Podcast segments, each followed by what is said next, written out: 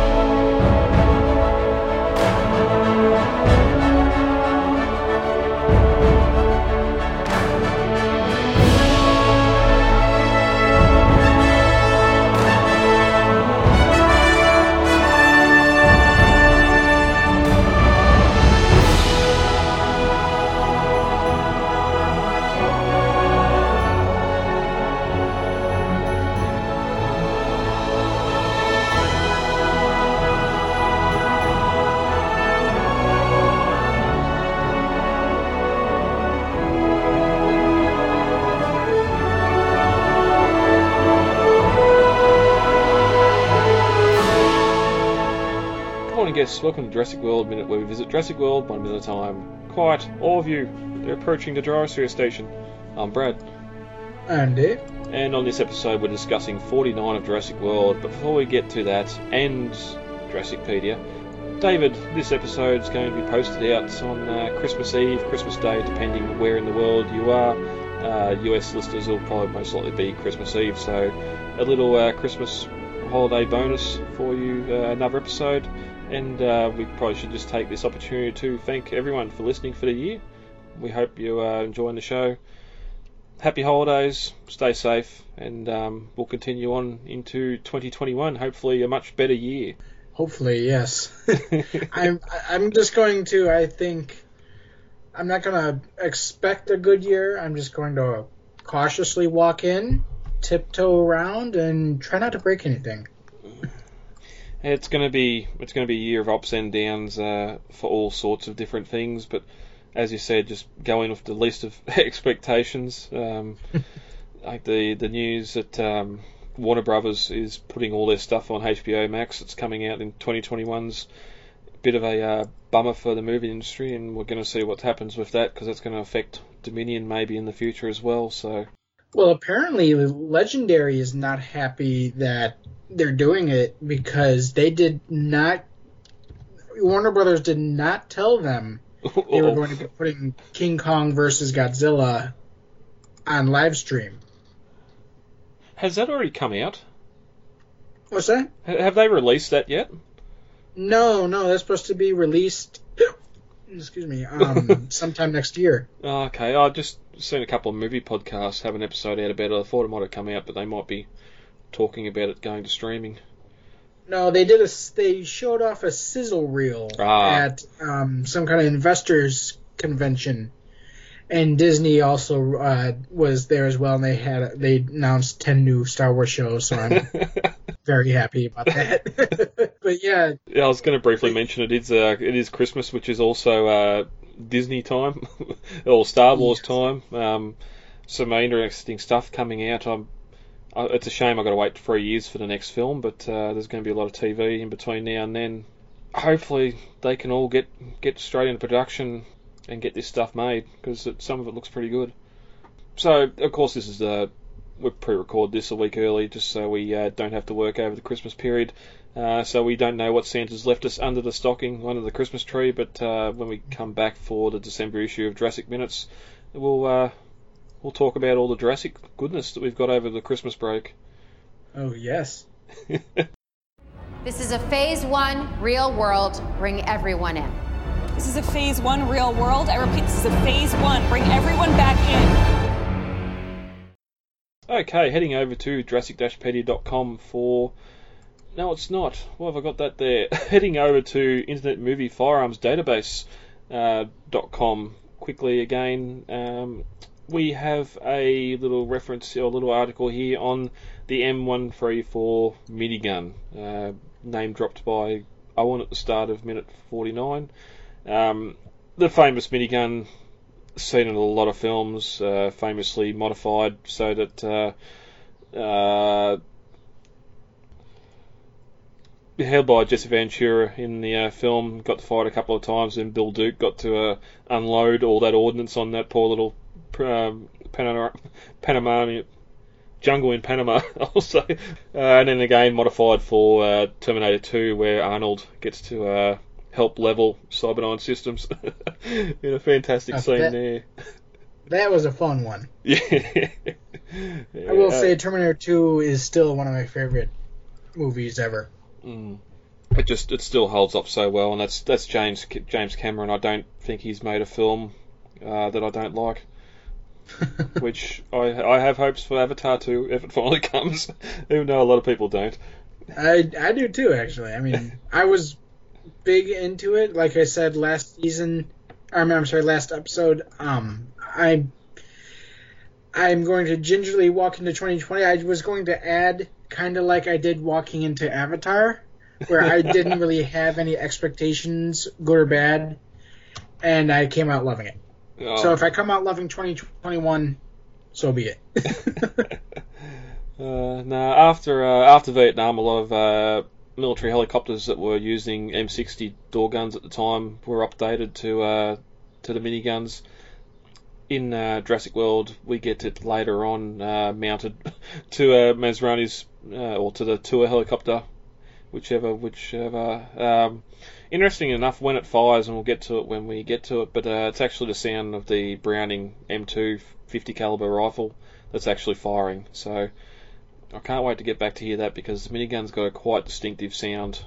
Yeah, sound on it. Also, the one the film's missing its flash suppressor as well, which of course when we get that aerial shot of them firing down on the Indominus, we get that muzzle flare, that muzzle flash coming off it. Um, mm-hmm. And there's also a uh, a bit of concept art here with that Browning M2 in the uh, helicopter shooting down at the uh, at the Indominus, bit of an animatic shot. So, thank you, Trey. Fun fact about about uh, those tracer rounds; those are usually like every other every, every like every two uh, bullet that's actually being shot out. So when you're watching like, like a war movie and you see the tracer rounds, which are the rounds that flash, that's actually like every other bullet or every two or three bullets that are coming out of that gun. Yeah, I think it depends on it depends on the weapon. I know, um, uh, so like your your um, lower rate of fire, you're gonna have a lot the the white phos rounds a lot closer together. Mm-hmm. But when these these miniguns are shooting a thousand rounds a minute or whatever stupid amount it, it actually fires, uh, you'd have the tracer every 10, 20, 30 and um, still be able to lay lay some pretty devastating fire down on a target. Which, when you have animals as big as you do in uh, Jurassic World, something like this is probably well, it, it should stop it if you had a competent team. um, a well armed shot with a uh, 50 cal 2 would do the job, but plot dictates she has to survive and cause as much havoc as possible. So we'll um, we'll lay in wait until we get to those uh, later minutes where they bolt this thing to Jurassic World Zero One and uh, go after her. Evacuate the island. We'd never reopen. Dave, ready to get into minute 49. Sure. As we went minute 48 of Jurassic World, ACU had been completely decimated by an Indominus and possibly completely wiped out, although we don't see it.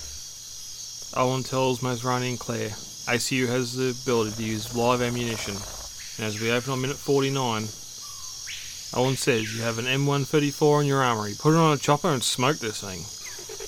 Claire retorts, We have families here. I'm not going to turn this place into some kind of war zone. You already have. Claire tells Owen, Mr. Grady, if you can't help, there's no reason to be there. In frustration, Owen clears Larry's dinosaur display from his console. A perfect system. At the 18 second mark, as the music intensifies, Owen stops next to Masrani and says, I'll have a word with the people in your lab. That thing out there, it ain't no dinosaur. At the 31 second mark, Owen enters the elevator and disappears just as he arrived. Back in the control room, suddenly the radio chatter picks up after being surprisingly quiet, and Claire looks at all the monitors showing views of the park. At the 44 second mark, after having a look at the crowd count on the computer, she says, Okay, I'm going to close everything north of the resort. This is a phase one real world. Bring everybody in. And as the minute ends, we cut to a view of a hillside in Hawaii as the monorail makes its way towards the glint of the gyrosphere station. Uh, as we end the last minute, Owen's telling Masrani and Claire that uh, ACU has the authority to use live ammunition in an emergency situation. And as we open up minute 49, we get the rest of uh, rest of that comment or where it was going. You have an M134 in your armory. Put it on a put it on a chopper and smoke this thing. Which is probably a little bit of a over over eager military talk there. Smoke it. um, stop it or something like that. You probably wouldn't have got the look from Vivian and Lowry after he says it if he just says put on the chopper and stop this thing instead of smoking it. Um, but it, it, does make me wonder is, and we talked about this when we had uh, Hamada come on the scene, if he's actual head of ACU or if there's someone above him, um, and who would have control of the armory. Supposedly, or you'd imagine Hoskins isn't there all the time, so he's and he's mm-hmm. more InGen security. Whether, whether there's a couple um, high-ranking uh, ACU troopers that have access to the armory and the live ammunition depot well, magazine. The other thing is is that Hoskins was head of the um, InGen security force. He wasn't actually head of the ACU. No, no. So I assume that whoever is in charge of the ACU and Hoskins would probably also have um, access to the armory, being in charge of security. But I imagine that the head of ACU is probably on site more often and would probably be the guy in charge of that kind of stuff. You know? I'd have to look. I was under the impression most of them were carrying 9 mils on their hip in a holster. You'd think security, even though it's a theme park, um, you'd think there'd be some security, armed security on site. Not necessarily. I mean, you. I'm sure that security has access to arms, but I'm imagining it's probably more like Disney World where there's security, but they're not armed, and if there's a situation where they need to be armed, they'll get the arms, but most of the time they're probably just going to be dealing with a drunken guest where two strong guys can just drag him out of the bar and stick him in the holding for however until his wife picks him up or something. oh, I'm thinking of drunken Homer at Itchy Scratchy Land. Marge bail I uh. am the Raptor Queen. Somebody drank the chlorinated water. yeah, yep.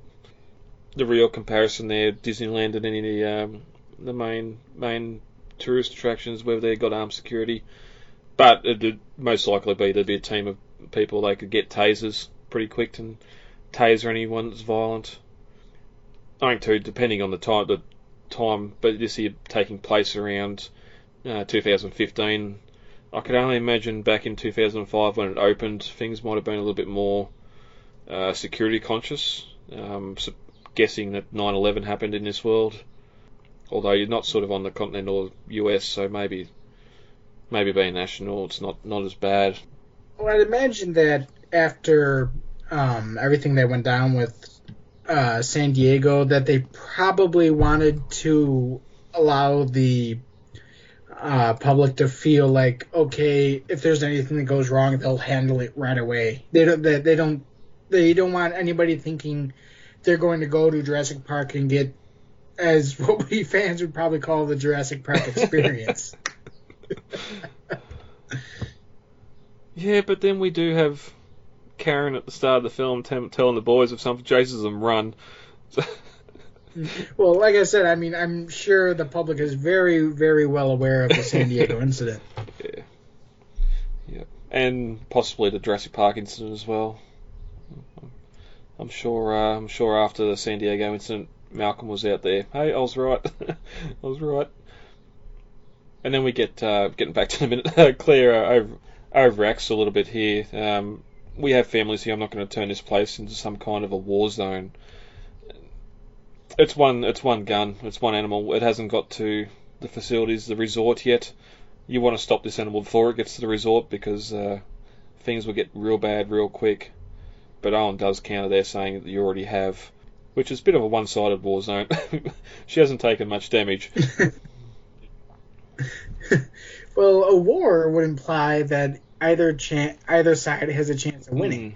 Yeah, well, that's a good point. and now I'm just thinking of uh, Godzilla '97. You've done more damage than they I thought you had a lot. oh, it's just a. My god, imagine the the Apache helicopters blowing a hole through the hotel. Guy puts his key card in and he opens the door and his room's gone. Uh, housekeeping.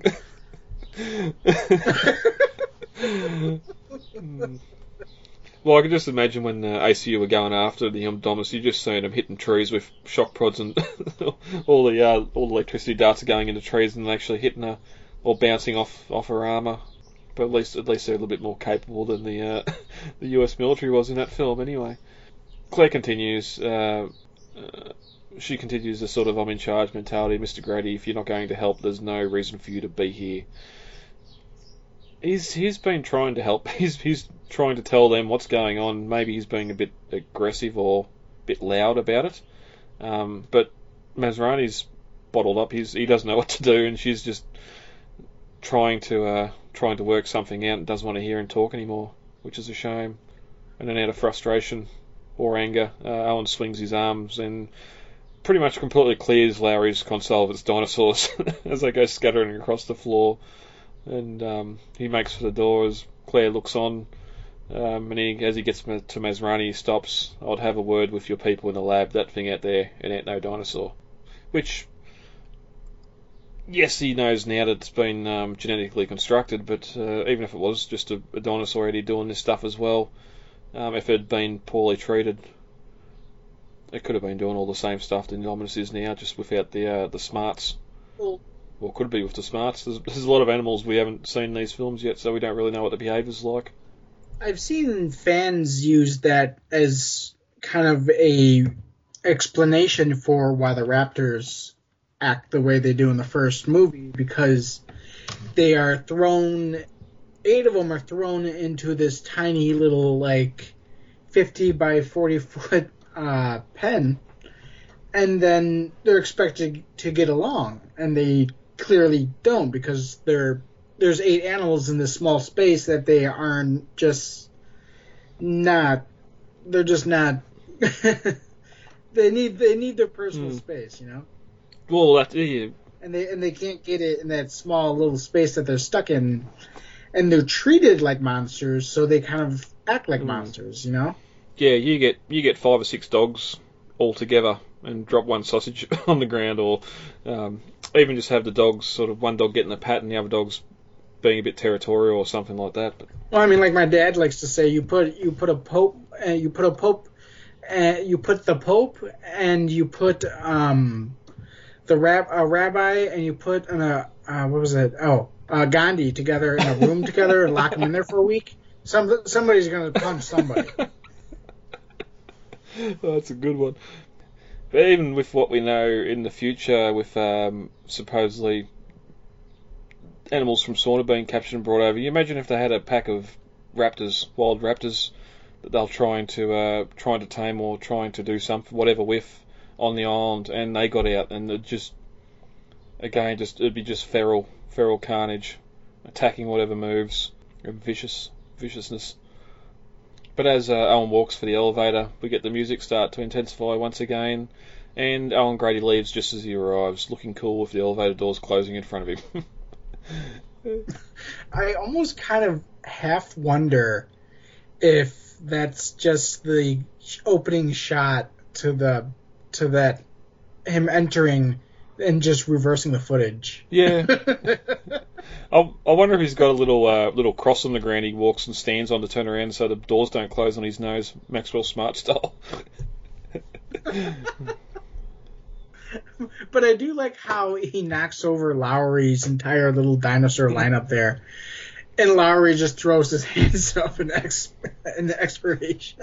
Especially with everything he's telling Claire at the start how it's perfect system, everything and everything has it in its own order and all that sort of stuff. And the system has collapsed.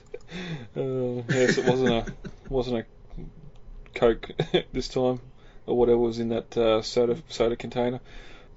Um, we cut back to Claire as she thinks for a minute in silence, uh, and then we start to get the radio chatter come back into the room, which had pretty much disappeared um, in the previous minute. Uh, much of it being overlaid gibberish, but we can hear uh, are we proceeding? So maybe that's uh, another ACU team, or I'll take um, I'll take background. So a bit of stuff there doesn't really make much sense, but uh, they must have several channels all talking at once, which making always making it confusing. But as the radio con- chatter continues, we get a close-up shot of the uh, big screen and all the various park camera feeds showing guests walking around in the park, which they um, they did film some shots at was it Disneyland or Orlando where they actually had a park open. They were getting uh, getting some footage for these these screens, um, so it wasn't just actor- extras. This was actually people at uh, at a park visiting. I'm not sure. Off to Google. I'd imagine they'd probably go to Orlando because I mean that's Universal's or um, or not Orlando, but yeah, either um, Universal Studios Hollywood or Orlando just to like grab the footage because I mean Universal owns the parks. Yeah, we talked yeah. we talked a few minutes ago about um, about Colin expecting the control room at the Universal Orlando to be bigger, and it's just two guys in a room with some screens. so, so, I'm guessing they got the uh, some camera feeds from there as well. Speaking of the radio chatter, we did kind of skip over the fact that Camp Camp the first season of Camp Cretaceous runs concurrent to this movie, and there's the moment where ACU is being wrecked by the um, Indominus Rex, and we get and we we get um, what was her name? I remember Dave's name. I can't remember her name. Start with a B. I haven't rewatched it, so I've, I've, I've nearly forgotten there.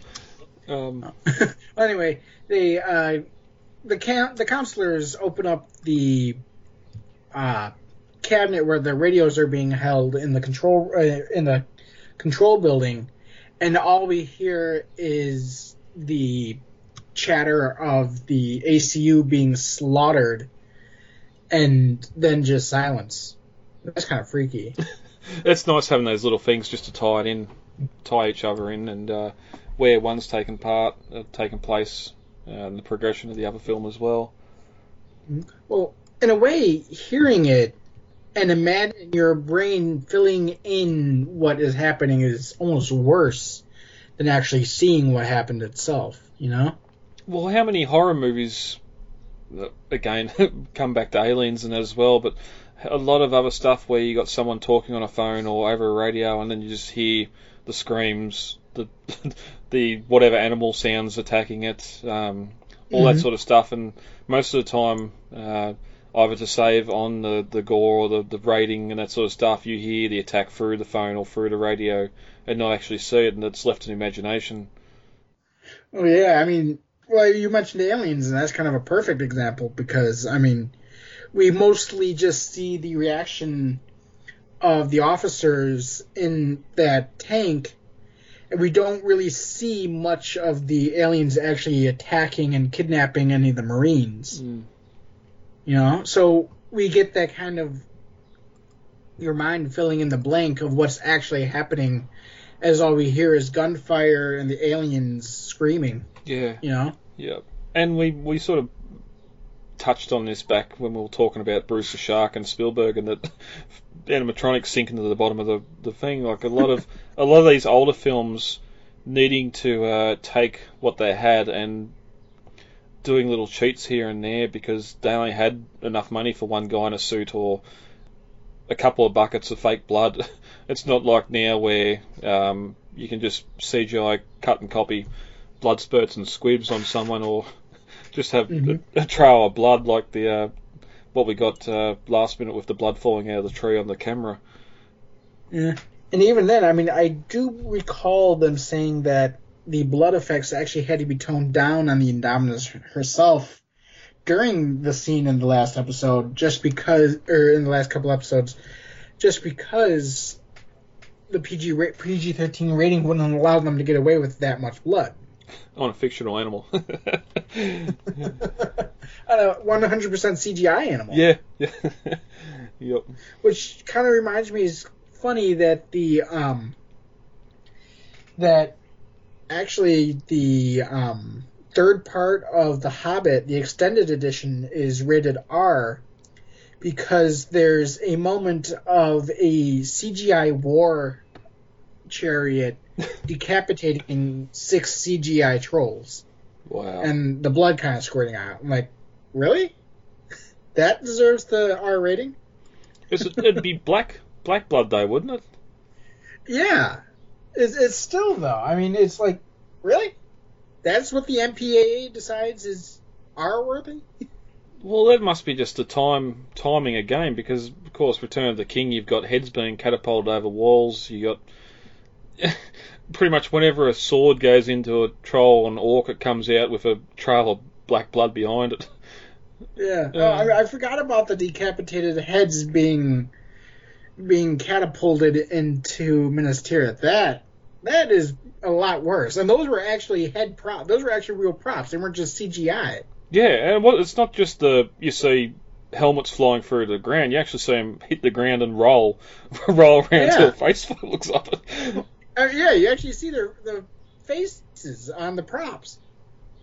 I'm not going to go Google, but I'm sure they're the first three in the trilogy aren't PG, are they? They'd have to be NC17 or something. Just just for just for all that sort of stuff, but not hard. And yeah. That's weird. The thing, the weird thing is though, is it doesn't that scene in Return of the King doesn't actually show blood, which seems to be the deciding factor in the R rating, which is strange to me because I mean you can do so much worse things without blood. Well, we see it all the time. I, Wolverine's claws being a prime example where he stabs people and pulls them out. and There's no blood on, but there's even swords sort of your, your samurai films and that sort of stuff where you have someone getting stabbed by a sword and pulling out and there's mm-hmm. no blood on the sword at all, even though the guy's clutching his waist and ah, dying. But it's just yeah, it's that that twist and turn that um, they have to the hoops they have to jump through to get a movie made and get the rating for it. exactly, yeah. I mean, it's it's just so weird that blood would be the deciding factor and not like say I mean, as they say, there are things much worse than death. You know? Mm. I mean I could maybe I shouldn't say this on the air, but I can think of a thing a lot worse things to do to a person than just stabbing them. Yeah. well, take a pick of any horror movie because it's it's pretty much all been done. Um, just trying to think. I know there's been a lot of instances where the the whole ratings thing has had to change because the movie come out. Like uh, Spielberg had one. It wasn't Jaws, was it? Like Jaws was supposed to be G and it was made PG. No, Jaws was originally R. Oh, okay. And edited into being PG. And actually, so is Poltergeist. Might be Gremlins. Well, I know Gremlins was one of the movies that kind of forced the MPAA to create the um, oh. PG-13 rating along with uh, Temple of Doom. Yeah, that's it. I was about to say the heart rip. yeah. yeah. Yeah. That one freaked me out as a kid. oh, it's it's the one I've watched the most, and it's still my favourite, even though I know the one that was better. uh, I, I, had to take a break from the movie when he when these uh, when Mola Ram's standing there with the flaming heart in his hand, I'm like, yeah, okay, give me a breather here for about five minutes. I'm gonna go get a drink. finish the movie. yeah, yeah. Anyway, back to Jurassic World. uh, we also get the uh, the daily guest count, twenty one thousand two hundred and sixteen on the board there, and we get another number below that. Gyrosphere users forty eight. So I'm guessing that's there's forty eight gyrospheres out and not counting how many people are actually using them. because there might be some that have only got one person in, some that uh, are doubled up, but that'll come uh, they'll come back next minute when we actually get to Gyrosphere Valley because there's a lot more than 48 people waiting in line at that, at that platform. Another thing to consider with the, like the guest count is that you I'm sure there's probably people coming and going throughout the throughout the day. I mean that's how Disney World is where you may show up there at six o'clock in the, in the in the afternoon and leave at like 9 a.m. five days later. You know. Mm. Yeah, well, they'd have to. Sure, they're getting scanned in and out at the ferry terminal or something when they're on island, off island, leaving, coming, mm-hmm. and not just when they get into the Nublar Hilton and check out. Otherwise, their uh, their their, their visitor counting system's out of whack. uh, and all we do get people left behind, so. Um, uh, Claire finally acts, okay, I'm going to close everything north of the resort Masrani has a worried look on his face as she says it, um, and makes to re- makes to leave the room. Um, maybe not too impressed or scared that she's doing this, but uh, she continues. This is a phase one real world. Bring everyone in. And Vivian touches her earpiece and repeats what Claire just said into the radio, but adds, uh, "Bring everyone back in." So I assume real world would probably refer to like it's a better way than saying the cliched "this is not a drill." Well, surely the amount of times that there's been this is just a drill over the PA, or we have we have various uh, fire alarm, just fire alarm tests at work, and they get on there before it and say this is a drill. Mm-hmm. And even when the fire alarm does go off, we're on the radio. Is did someone set it off, or what's what's going on? Are we evacuating? Um, and much to my regret, we have to. Uh, but that's a different story yeah, I definitely yeah, real world is um, this is this is no joke. This is this is something that we need to do. Mm-hmm. Um, on the bring everyone in, I've always thought that was calling for backup. we need we need InGen security. We need everyone here. Um, but it's only when um, sort of Vivian adds bring everyone back in, and what we get with the uh, with the gyrospheres next, it's not we're bringing all the all the visitors in. Mm-hmm. This is this is another scene where Vivian's just on the radio, repeating what Claire's saying. it's like she's she's the voice of the control room, um, or her station is anyway.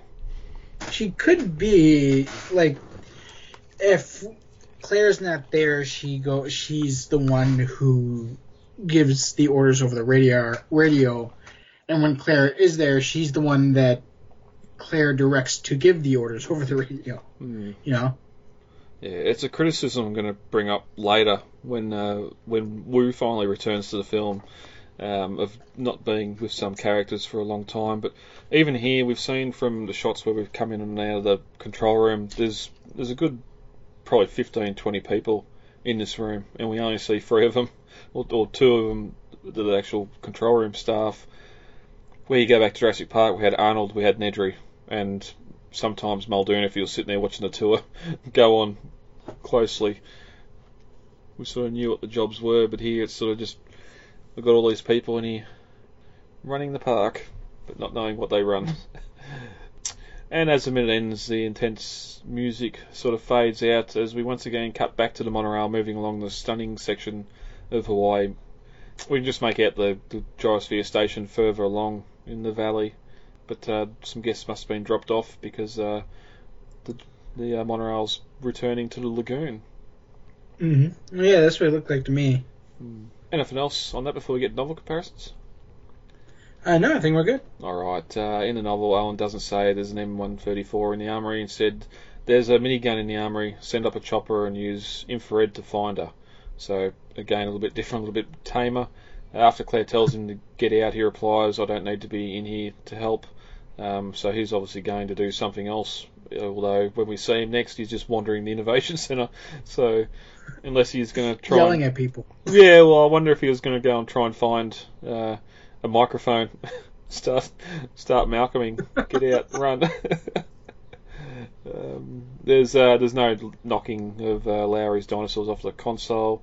Uh, Claire looks back at the screens and Uh, that should be spasms, and asks what's the live count. Of course she does. Oh, uh, Claire looks back at the screens and asks what's the live count, and Larry taps his keyboard. Twenty thousand eight hundred and fifty-seven, so a bit of a different number there. Uh, Claire looks at Masrani and says, "I have to close everything north of the resort." Masrani nods. He doesn't like it, but they have no choice. So we, we don't get that in the film. She just uh, she just acts to uh, to close that area of the park down.